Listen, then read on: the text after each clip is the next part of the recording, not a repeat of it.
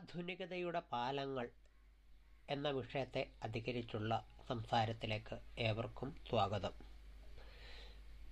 മലയാളത്തിൽ വളരെയേറെ ചർച്ച ചെയ്യപ്പെട്ടിട്ടുള്ള ഇടശ്ശേരി ഗോവിന്ദൻ നായരുടെ കുട്ടിപ്പുറം പാലം എന്ന കവിത കവിതയെ മുൻനിർത്തിയുള്ള ഒരു ചെറിയ സംസാരമാണ് ഈ ഭാഗത്ത് നടത്തുന്നത്.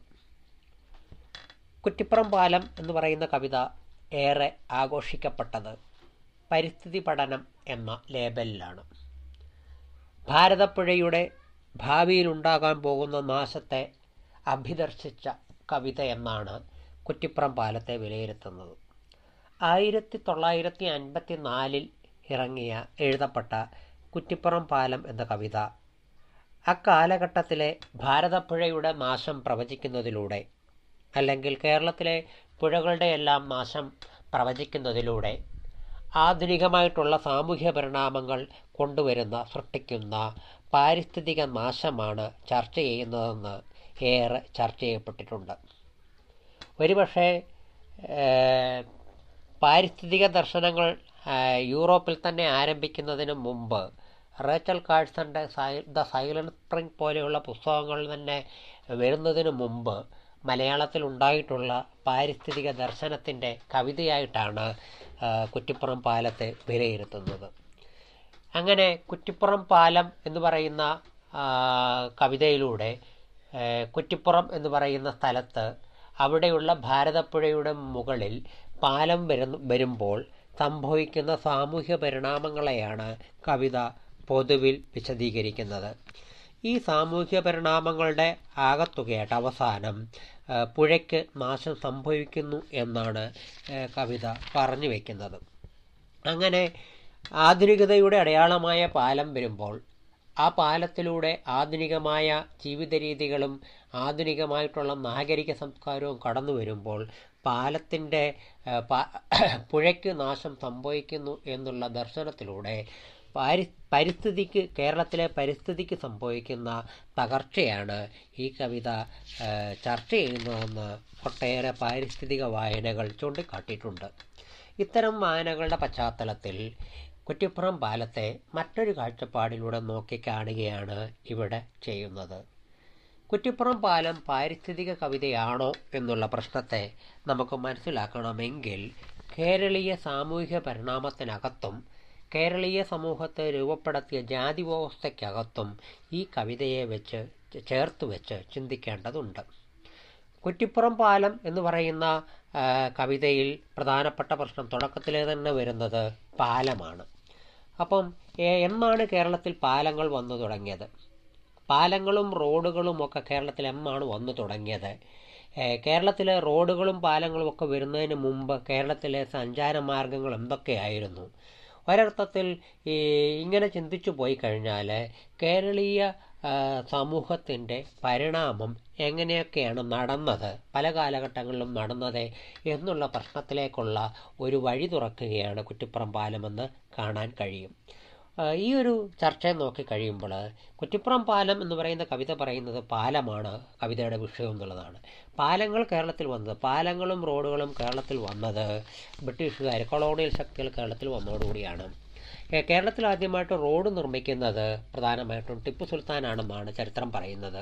ആയിരത്തി എഴുന്നൂറ്റി അൻപതുകൾക്ക് ശേഷം ഹൈദരലിയും ടിപ്പുവും കേരളത്തിലേക്ക് യുദ്ധം നടത്താനായിട്ട് കടന്നു വരുമ്പോൾ അവരുടെ പീരങ്കി കൊണ്ടുവരാനായിട്ടാണ് പാലം റോഡുകളൊക്കെ നിർമ്മിക്കുന്നത്. അന്നും പാലങ്ങൾ നിർമ്മിച്ചില്ല. അതിനും ശേഷം ബ്രിട്ടീഷ് ഭരണം വന്ന ശേഷമാണ് കേരളത്തിൽ വ്യാപകമായിട്ട് പാലങ്ങൾ പുഴയുടെ നടു മുകളിലൂടെ പോകുന്ന പാലങ്ങൾ നിർമ്മിക്കുന്നതും അങ്ങനെ അതിലൂടെയാണ് കേരളത്തിൽ പിന്നെ നദികളാൽ വിഭജിക്കപ്പെട്ട് കടന്നിരുന്ന തടാകങ്ങളാൽ വിഭജിക്കപ്പെട്ട് കടന്നിരുന്ന കരകളെ തമ്മിൽ ബന്ധിപ്പിച്ചുകൊണ്ട് നിരവധി പാലങ്ങൾ വരികയും കേരളത്തിലുടനീളം സഞ്ചാരമാർഗങ്ങൾ തുറക്കുകയും ചെയ്യുന്നത്. വളരെ ആധുനികമായ കാലഘട്ടത്തിൽ പോലും പത്തൊമ്പതാം നൂറ്റാണ്ടിൽ ഇരുപതാം നൂറ്റാണ്ടിന്റെ ആരംഭ മൂന്നാം ദശകങ്ങളിൽ പോലും കേരളത്തിലുടനീളം ഉപയോഗിക്കപ്പെട്ടിരുന്നത് പിന്നെ നദീ നദികളിലൂടെയുള്ള സഞ്ചാര മാർഗങ്ങളാണ് വഞ്ചികളും പത്തേമാരികളുമാണ് ഉപയോഗിച്ചിരുന്നത്. അപ്പോൾ ഈ രീതിയിൽ വഞ്ചികളും പത്തേമാരികളും ഉപയോഗിച്ച് നദികളിലൂടെ ഉൾനാടൻ ഗതാ ജലഗതാഗത മാർഗങ്ങളിലൂടെയാണ് ചരക്കുകളും മറ്റും കടത്തിയിരുന്നത് ആളുകൾ യാത്ര ചെയ്തിരുന്നത്. എന്നാൽ ഇതിനെയെല്ലാം മറികടന്നുകൊണ്ട് പാലങ്ങളും റോഡുകളും വരുന്നതോടുകൂടി കൊളോണിയൽ പിന്നെ ഭരണം ഇവിടെ വ്യവസ്ഥാപിതമാകുന്ന കാലഘട്ടത്തിൽ റോഡ് നിർമ്മാണ വകുപ്പും പൊതുമരാമത്ത് വകുപ്പും ഒക്കെ നടപ്പാ വരുന്നതോടുകൂടി കേരളത്തിലുടനീളം റോഡുകളും പാലങ്ങളും ഉണ്ടാവുകയും അതിനനുസരിച്ചിട്ട് ആധുനികമായിട്ടുള്ള സഞ്ചാര മാർഗങ്ങൾ സാധ്യമാകുകയും ചെയ്യുന്നു. ഈ പശ്ചാത്തലത്തിലാണ് ഏതാണ്ട് ആയിരത്തി തൊള്ളായിരത്തി അൻപതുകളിൽ ഭാരതപ്പുഴയുടെ നടുവിൽ കുറ്റിപ്പുറം എന്ന് പറയുന്ന പ്രദേശത്ത് പാലം വരുന്നതും ഏതാണ്ട് ഇരുപത്തിമൂന്നോളം ലക്ഷം മുടക്കി ഇരുപത്തിമൂന്ന് ലക്ഷം മുടക്കി അവിടെ പാലം നിർമ്മിക്കുന്നതും അതിന്റെ മുകളിൽ ഇടശ്ശേരി ഗോവിന്ദൻ നായർ എന്ന് പറയുന്ന കവി കയറി നിൽക്കുന്നതും താഴെയൂടെ ഒഴുകുന്ന ഭാരതപ്പുഴ അദ്ദേഹം കാണുന്നതും അദ്ദേഹത്തിന്റെ വിചാ വികാര വിചാരങ്ങൾ കുറ്റിപ്പുറം പാലം എന്ന കവിതയായി പരിണമിക്കുകയും ചെയ്യുന്നതും. അപ്പോൾ ഈ പശ്ചാത്തലത്തിൽ കവി അവിടെ പറയുന്നത് കുറ്റിപ്പുറം പാലത്തിന് കുറ്റിപ്പുറം നദിയുടെ മുകളിലൂടെ പാലം വരുന്നതോടുകൂടി ആധുനികമായ ജീവിത രീതികൾ കടന്നു വരികയും തിരക്കുകളും നാഗരിക സംസ്കാരം കടന്നു വരികയും അതിലൂടെ ആ ഗ്രാമം തന്നെ അവിടെയുള്ള പരമപവിത്രമായിട്ടുള്ള ഗ്രാമം തന്നെ ഇല്ലാതാവുകയും ചെയ്യും എന്നുള്ളതാണ്. അതിന്റെ ഫലമായിട്ട് പുഴ ഒരഴുക്കുചാലായിട്ട് അവസാനിക്കും എന്നാണ് കവി പറയുന്നത്. ഈ പ്രശ്നത്തെ എന്തുകൊണ്ടാണ് കവി അഴുക്കുചാലായിട്ട് പരിണമിക്കുന്ന പുഴയെ കാണുന്നത്? എന്നാൽ കവി മറ്റു പല പ്രശ്നങ്ങളെയും കാണാത്തത് എന്തുകൊണ്ടാണ് എന്നുള്ള ചോദ്യത്തെയാണ് നമ്മളിവിടെ ഒന്ന് പുനഃപരിശോധിക്കാൻ ആഗ്രഹിക്കുന്നത്. മുമ്പ് സൂചിപ്പിച്ചു കേരളത്തിലെ റോഡുകളും പാലങ്ങളും വരുന്നത് കൊളോണിയൽ കൾച്ചർ സംസ്കാരത്തിനും പിന്നെ ശേഷമാണ്. അതിനുശേഷമാണ് കേരളത്തിലെ അടിസ്ഥാനപരമായിട്ടുള്ള മാറ്റങ്ങൾ ജാതി വ്യവസ്ഥയൊക്കെ പിന്നെ ഇല്ലാതാക്കപ്പെടുന്നത്. ചുരുക്കത്തിൽ കൊളോണിയൽ വിദ്യാഭ്യാസവും കൊളോണിയൽ ഭരണക്രമവും വിദ്യാഭ്യാസവും അവരുടെ ഭരണരീതികളും റോളുകളും ആധുനികമായിട്ടുള്ള യന്ത്രങ്ങളും ഒക്കെ വാഹനങ്ങളും ഒക്കെ വരുന്നതോടുകൂടിയാണ് കേരളത്തിൽ കേരളം ആധുനിക കേരളമായിട്ട് ഏകീകരിക്കപ്പെടുന്നത്. അതിനു മുമ്പ് ഓരോ പ്രദേശത്തും ജനങ്ങൾ ജീവിച്ചിരുന്നത് ജാതി വ്യവസ്ഥയിലൂന്നിയാണ് അപ്പോൾ ഓരോ ജാതിക്കാരും നിശ്ചിതടങ്ങളിലാണ് കഴിഞ്ഞിരുന്നത് എന്നാണ് ഇത് സൂചിപ്പിക്കുന്നത്.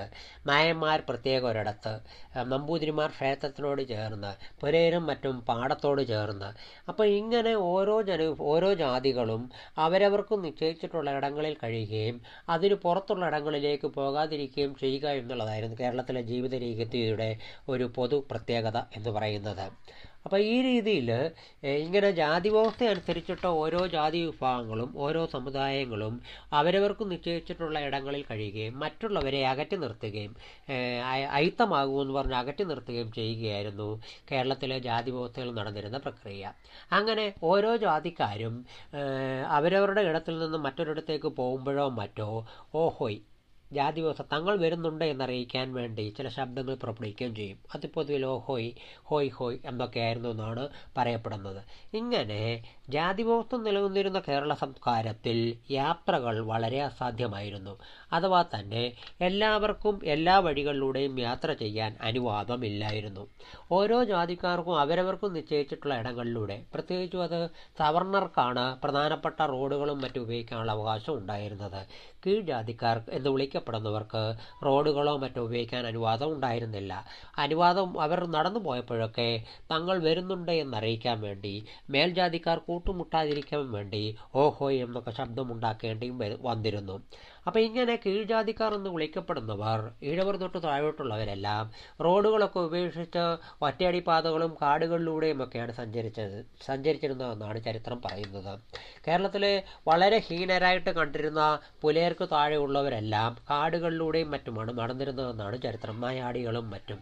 അതേപോലെ തന്നെ കേരളത്തിൽ പല ജാതിക്കാർ ഏറ്റവും ഹീനരായി കരുന്ന നായാടികളും മറ്റും തങ്ങളുടെ അരയിലൊരു വള്ളി കെട്ടി തരട് കെട്ടി അതിൽ ഇലകൾ കെട്ടിയിടുമായിരുന്നു. അവർ നടന്നിരുന്ന അവരുടെ കാലടിപ്പാതകൾ മായ്ച്ച് കാലടിപ്പാടുകൾ മായ്ച്ചു കളയാനായിരുന്നു അത് ചെയ്തിരുന്നത്. അപ്പം ഇങ്ങനെ കീഴ്ജാതിക്കാരായിരുന്നവർ വഴികളിലൂടെയോ ഏതെങ്കിലും പ്രദേശത്തിലൂടെയോ നടന്നു കഴിഞ്ഞാൽ അവിടങ്ങളെല്ലാം അശുദ്ധമാകുന്നു എന്നുള്ള ചിന്ത എല്ലാം മിക്ക ജാതിക്കാരും പുലർത്തിയിരുന്നു. അപ്പോൾ ഇങ്ങനെ നോക്കിക്കഴിഞ്ഞാൽ കേരളീയ സാമൂഹ്യ പരിണാമത്തിൽ ഏറ്റവും പ്രധാനപ്പെട്ട ഒരേടാണ് ജാതി വ്യവസ്ഥ എന്ന് പറയുന്നത്. ഈ ജാതി വ്യവസ്ഥ ചെയ്തിരുന്നത് റോഡുകൾ എന്നൊന്നിനെ അസാധ്യമാക്കുകയായിരുന്നു. എന്ന് വെച്ചു കഴിഞ്ഞാൽ എല്ലാവർക്കും ഒരുപോലെ നടക്കുവാനോ എല്ലാവരും തുല്യനാണെന്ന മട്ടിൽ നടക്കുവാനോ ഇരിക്കുവാനോ പെരുമാറുവാനോ ഉള്ള ഇടങ്ങളെ ഇല്ലാതാക്കിയ ഒരു പ്രക്രിയയാണ് അടിസ്ഥാനപരമായിട്ട് ജാതി വ്യവസ്ഥ എന്ന് പറയുന്നത്. സമൂഹത്തിൽ സവർണർക്ക് മാത്രം എല്ലാ അധികാരങ്ങളും വിഭവങ്ങളും ലഭ്യമാകുകയും സവർണർക്ക് താഴെയുള്ളവർക്കൊക്കെ വളരെ പരിമിതമായ തോതിലുള്ള വിഭവങ്ങളും അധികാരങ്ങളും അധികാരങ്ങളൊന്നുമില്ല ലഭ്യമാക്കുകയും ചെയ്തിരുന്ന അസമത്വ പൂർണമായ ഒരു സാമൂഹിക വിന്യാസത്തെയാണ് ജാതി വ്യവസ്ഥ എന്ന് പറയുന്നത്. അപ്പോൾ ഇങ്ങനെ നോക്കുമ്പോൾ കേരളത്തിലെ ജാതി വ്യവസ്ഥ നിലനിന്നിരുന്ന ഫ്യൂഡൽ കാലഘട്ടത്തിൽ ഏതാണ്ട് ഇരുപതാം നൂറ്റാണ്ടിന്റെ മൂന്നാം ദശകം വരെ ആയിരത്തി തൊള്ളായിരത്തി മുപ്പതുകൾ വരെയുള്ള സാമൂഹിക വ്യവസ്ഥിതി എന്ന് പറയുന്നത് ഫ്യൂഡൽ വ്യവസ്ഥിതിയിൽ ഊന്നിയായിരുന്നു ജാതി വ്യവസ്ഥയിൽ ഊന്നിയായിരുന്നു. ഇത് ജാതി വ്യവസ്ഥയിലെ ശ്രേണി അനുസരിച്ച് ഏറ്റവും മുകളിലുള്ളവർക്ക് സമൂഹത്തിലെ എല്ലാ പദവികളും അധികാരം നൽകുകയും ബാക്കിയുള്ളവർക്കെല്ലാം വളരെ കുറച്ച് പദവികളും മാത്രം നൽകുകയും ചെയ്തിരുന്ന ഒരു വ്യവസ്ഥയായിരുന്നു എന്നുള്ളതാണ് കാണാൻ കഴിയുന്നത്. ഇങ്ങനെയുള്ള ഒരു വ്യവസ്ഥ നിലനിന്നുകൊണ്ടാണ് നിലനിന്നതുകൊണ്ടാണ് കേരളത്തിൽ റോഡുകൾ ഉണ്ടാകാതെ ഇരുന്നത്. എന്നുള്ളതാണ് ചരിത്രം സൂചിപ്പിക്കുന്നത്. പല ചരിത്രകാരന്മാരും ഇതിനെക്കുറിച്ച് വിശദമായി തന്നെ എഴുതിയിട്ടുണ്ട്. കൊച്ചി രാജ്യചരിത്രത്തിലോ തിരുവിതാംകൂർ രാജ്യത്തിലോ ഒന്നും റോഡുകൾ ഇല്ലായിരുന്നു എന്നുള്ളതാണ് പല ചരിത്രകാരന്മാരും സൂചിപ്പിക്കുന്നത്. അപ്പോൾ ഈ റോഡുകൾ ഇല്ലാതിരുന്നത് എന്തുകൊണ്ടാണ്? എന്തുകൊണ്ട് റോഡുകൾ ഇല്ലാതിരുന്നതിലൂടെ എന്തൊക്കെയാണ് സംഭവിച്ചത് എന്നുള്ളതിനെക്കുറിച്ച് ചില ചരിത്രകാരന്മാർ സൂചിപ്പിക്കുന്നതിൽ ഒരു ഭാഗം ഇങ്ങനെയാണ്. കേരളീയ ആചാരങ്ങളെ നിശ്ചിത വൃത്തങ്ങളിൽ ഒതുക്കി പരിരക്ഷിച്ചതിന് മുഖ്യ ഘടകമായി വർദ്ധി മുഖ്യ ഘടകമായി വർത്തിച്ചത് റോഡുകളുടെ ശൂന്യത തന്നെയായിരുന്നു. റോഡെന്ന ആശയം തന്നെ ആദ്യമായി കേരളത്തിൽ അവതരിപ്പിച്ചതും നടപ്പാക്കിയതും ടിപ്പു ആയിരുന്നു. റോഡ് അതിവിടുത്തെ ജനങ്ങളുടെ ബോധനവീകരണത്തിന് സഹായിക്കുമാറ്. ജനങ്ങളുടെ ആശയാദർശങ്ങളുടെ സുഗമമായ വിനിമയത്തിനും മനുഷ്യബന്ധങ്ങളുടെ പുതുതായ തുടക്കത്തിനും ആരംഭം മുട്ടു എന്ന് പിന്നെ പി ഭാസ്കരനുണ്ണി അദ്ദേഹത്തിന്റെ പത്തൊമ്പതാം നൂറ്റാണ്ടിലെ കേരളം എന്ന പുസ്തകത്തിൽ എഴുതുന്നു. അപ്പം ടിപ്പുവിന് ശേഷം റോഡ് നിർമ്മാണം വ്യാപകമാവുന്നതോടുകൂടിയാണ് ജാതി വ്യവസ്ഥയുടെ പേരിൽ കാടുകളിലും മറ്റിടങ്ങളിലുമൊക്കെ കഴിഞ്ഞിരുന്നവർ റോഡുകൾ ഉപയോഗിക്കാൻ നിർബന്ധിതരാകുന്നത്. റോഡുകൾ വരികയും അതിലൂടെ വാഹനങ്ങൾ ഓടുകയൊക്കെ ചെയ്തു വന്നപ്പോൾ തകർക്കപ്പെട്ടത് ജാതി വ്യവസ്ഥയുടെ ഈ പറയുന്ന കവചങ്ങളാണ് നിയമങ്ങളാണ്.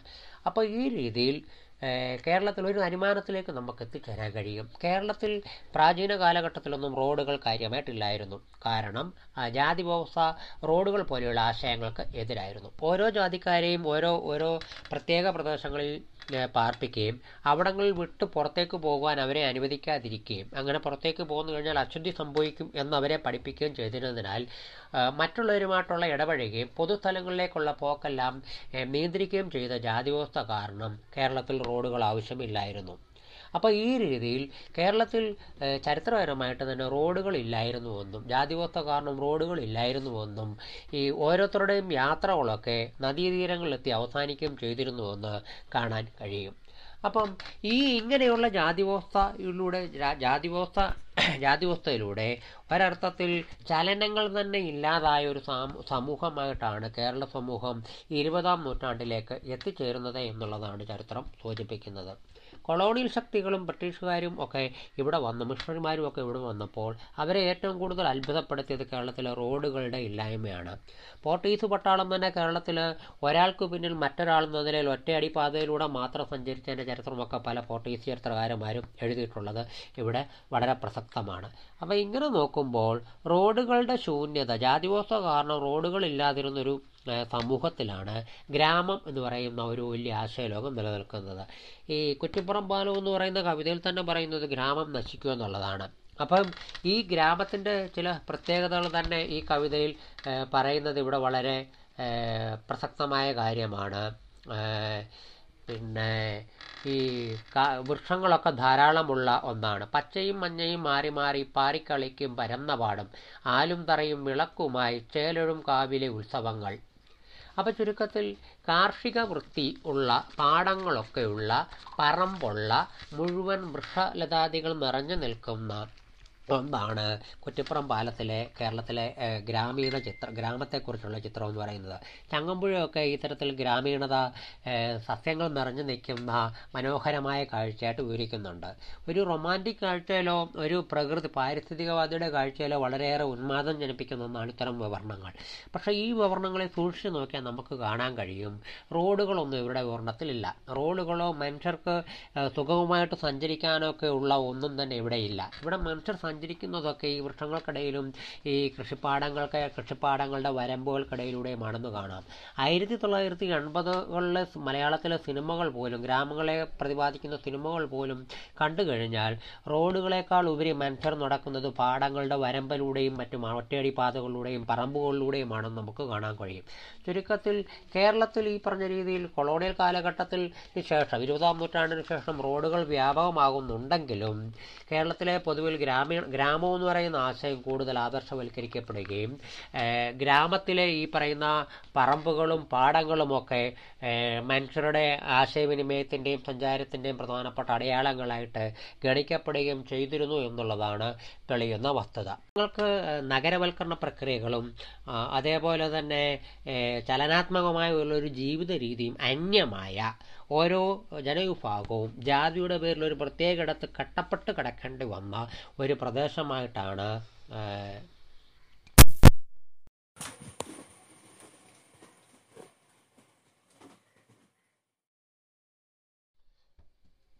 ജാതി വ്യവസ്ഥയിലൂടെ നിർമ്മിക്കപ്പെട്ട കേരളീയ ഗ്രാമീണ വ്യവസ്ഥതയിൽ വ്യവസ്ഥിതിയിൽ ജനങ്ങളുടെ ചലനാത്മകതയെയും സഞ്ചാര വാഞ്ചയെയും തടഞ്ഞിരുന്നു എന്നുള്ളതാണ് മുമ്പ് പറഞ്ഞ വിശദീകരണത്തിലൂടെ സൂചിപ്പിച്ചത്. പ്രത്യേകിച്ചും കീഴാള ജനവിഭാഗങ്ങളുടെ ചലനാത്മകതയും സാമൂഹ്യ ജീവിത പുരോഗതിയുമെല്ലാം തടഞ്ഞ അടിമത്തത്തെ നിലനിർത്തിയ ഒന്നായിരുന്നു ജാതി വ്യവസ്ഥിതി എന്നാണ് മുമ്പ് കാണാൻ കഴിയുന്നത്. അപ്പോൾ അടിസ്ഥാനപരമായിട്ട് ഇതിൽ വരുന്ന പ്രധാനപ്പെട്ട പ്രശ്നം സഞ്ചാരത്തെ തടയുന്നു എന്നുള്ളതാണ്. അപ്പോൾ അതുകൊണ്ട് തന്നെയാണ് ജാതി വ്യവസ്ഥയിൽ കഴിഞ്ഞിരുന്നുകൊണ്ട് തന്നെയാണ് കേരളത്തിലെ റോഡുകൾ അന്യമായതെന്നും വിശദീകരിച്ചു. ഈ വിശദീകരണത്തിലൂടെ നമുക്ക് മുന്നോട്ട് പോകുമ്പോൾ കാണാൻ കഴിയുന്ന വസ്തുത ബ്രിട്ടീഷ് കൊളോണിയൽ പ്രക്രിയയിലൂടെ റോഡുകൾ നിർമ്മിക്കപ്പെടുമ്പോൾ അതിലൂടെ നടക്കാനുള്ള ജനങ്ങളുടെ കീഴാള ജനവിഭാഗങ്ങളുടെ സമരങ്ങളും മറ്റും നടക്കുന്നു എന്നുള്ളതാണ്. ക്ഷേത്രങ്ങൾക്കടുത്തുള്ള റോഡുകളിലൂടെ നടക്കാൻ വൈക്കം സത്യാഗ്രഹവും ഗുരുവായൂർ സത്യാഗ്രഹവും അടക്കമുള്ള പാലിയം സത്യാഗ്രഹം അടക്കമുള്ള നൂറുകണക്കിന് സത്യാഗ്രഹങ്ങൾ കേരളത്തിൽ നടന്നത് റോഡുകളിലൂടെ സഞ്ചരിക്കാനുള്ള അവകാശത്തിനു വേണ്ടിയാണ്. അപ്പോൾ റോഡുകൾ എന്ന് പറയുന്നത് ആധുനിക കാലഘട്ടത്തിൽ ഒരു അവശ്യ വിനിമയോപാധി ജീവിത വിനിമയോപാധി ആവുന്നതോടുകൂടി റോഡുകളിലൂടെ നടക്കേണ്ടത് കേരളത്തിലെ ജനങ്ങളുടെ ആവശ്യമായി മാറുകയും അത് കുത്തക വച്ചിരുന്ന സവർണർക്കെതിരെ സമരങ്ങളും പ്രതിഷേധങ്ങളും രൂപം കൊള്ളുകയും ചെയ്യുന്നു എന്നുള്ളതാണ് ഈ വിശദീകരണം ഇത് സൂചിപ്പിക്കുന്നത്. അങ്ങനെ വഴി സഞ്ചാരത്തിന് വേണ്ടി സഞ്ചാരത്തിനു വേണ്ടി സഞ്ചരിക്കാനുള്ള അവകാശത്തിന് വേണ്ടി കേരളത്തിൽ ലോകത്ത് അഭൂത അപൂർവമായിട്ടാണ് സമരങ്ങൾ നടന്നിട്ടുള്ളത്. ആ സമരങ്ങൾ ഏറിയ പങ്കും നടന്നിട്ടുള്ളത് കേരളത്തിലാണെന്ന് കാണാൻ കഴിയും. കേരളത്തിലെ കീഴാള നവോത്ഥാന പ്രസ്ഥാനങ്ങളെല്ലാം റോഡുകളിലൂടെ മനുഷ്യരെ കീഴാളരായ മനുഷ്യരെ സഞ്ചരിപ്പിച്ചുകൊണ്ടാണ് അവരുടെ ഐഡന്റിറ്റി തെളിച്ച് സ്വത്വത്തെ പ്രഖ്യാപിച്ചതെന്നുള്ളത് പൊയ്കയിലപ്പച്ചന്റെയും മറ്റും പിന്നെ പ്രസ്ഥാനങ്ങളുടെ ചരിത്രത്തിലൂടെ കാണാൻ കഴിയും. അയ്യങ്കാളി നടത്തിയ വില്ലുവണ്ടി സമരം തന്നെ തിരുവിതാംകൂറിലെ കീഴാള ജനവിഭാഗങ്ങൾക്ക് നടക്കാൻ പാടില്ലാഞ്ഞ വഴിയിടങ്ങളെല്ലാം പിടിച്ചെടുക്കുന്നതിന് വേണ്ടി നടത്തിയ സമരമാണ്. അപ്പോൾ വില്ലുവണ്ടി സമരത്തിന്റെ ചരിത്ര പ്രാധാന്യം എന്ന് പറയുന്നത് തന്നെ കീഴാളർക്ക് അന്യമായിരുന്ന കീഴാളർക്ക് ജാതി വ്യവസ്ഥ നിഷേ നിഷേധിച്ചിരുന്ന വഴി വഴികളെയെല്ലാം പിടിച്ചെടുക്കുന്നതിന് വേണ്ടിയുള്ള പോരാട്ടത്തിന്റെ അടയാളമാണ്. അപ്പോൾ ഇങ്ങനെ നോക്കുമ്പോൾ ജാതി വ്യവസ്ഥ നിർമ്മിച്ച ഒരു ലോകബോധത്തിനും ജാതി വ്യവസ്ഥ നിർമ്മിച്ച ഒരു ഭൂമിശാസ്ത്ര കെട്ടുപാടുകളെയും എതിർത്തുകൊണ്ട് ജാതിക്കെതിരെയുള്ളൊരു പോരാട്ടത്തിന്റെ ഭാഗമായിട്ടാണ് കേരളത്തിൽ വഴികൾക്ക് വേണ്ടിയുള്ള സഞ്ചാരത്തിനു വേണ്ടിയുള്ള സമരങ്ങൾ ശക്തിപ്പെട്ടതെന്നാണ് വ്യക്തമാകുന്നത്. അപ്പോൾ ഈ പശ്ചാത്തലത്തിലാണ് ഇത്രയും വലിയ വിപുലമായ ചരിത്രത്തിന് നടുവിൽ നിന്നുകൊണ്ടാണ് നമ്മൾ കുറ്റിപ്പുറം പാലത്തെ വീണ്ടും വായിക്കേണ്ടത്. അങ്ങനെ പാലത്തിന് നടുവിലൂടെ ഒരു പുഴയ്ക്ക് നടുവിലൂടെ പാലം വരുന്നതോടുകൂടി സംഭവിക്കുന്നത് രണ്ട് കരകളും. അതുവരെ പുഴ കാരണം അകന്നു കിടന്നിരുന്ന രണ്ട് കരകളും ഒരു പരസ്പര ബന്ധത്തിൽ ഏർപ്പെടുകയാണ്. ഒരു കരയിൽ നിന്ന് അക്കരെ കരയിലേക്ക് പോകാൻ വഞ്ചി മാത്രം ഉണ്ടായിരുന്നവർക്ക് വളരെ നിഷ്പ്രയാസം വളരെ ഈസിയായിട്ട് സഞ്ചരിച്ച് അപ്പുറത്ത് ചെല്ലാനും അപ്പുറത്തുള്ളവർക്ക് ഇപ്പുറത്ത് വരുവാനും കഴിയുന്നു.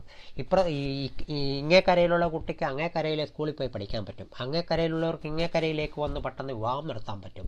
ചുരുക്കത്തിൽ കേരളത്തിലെ റോഡ് നിർമ്മാണത്തിന്റെ ചരിത്രമൊക്കെ ശ്രദ്ധിച്ചു കഴിഞ്ഞു കഴിഞ്ഞാൽ ആധുനിക റോഡുകൾ പുതിയ വഴി റോഡുകൾ വെട്ടുന്നതോടുകൂടി കേരളത്തിലെ നദീതീരങ്ങളിലൂടെയുള്ള സഞ്ചാരം കുറയുകയും വഞ്ചിയും മറ്റും പത്തേമാരികളും മറ്റും അപ്രത്യക്ഷമാകുകയും ചെയ്യുന്നതായിട്ട് പല ചരിത്രകാരന്മാരും സൂചിപ്പിച്ചിട്ടുണ്ട്. അപ്പോൾ ഈ രീതി നോക്കിക്കഴിഞ്ഞാൽ റോഡുകളിലൂടെയുള്ള സഞ്ചാരം വളരെ വേഗത്തിൽ ആശയവിനിമയത്തെയും പരസ്പര ബന്ധത്തെയും സാധ്യമാക്കുന്നു എന്നുള്ളതാണ് സൂചിപ്പിക്കുന്നത്.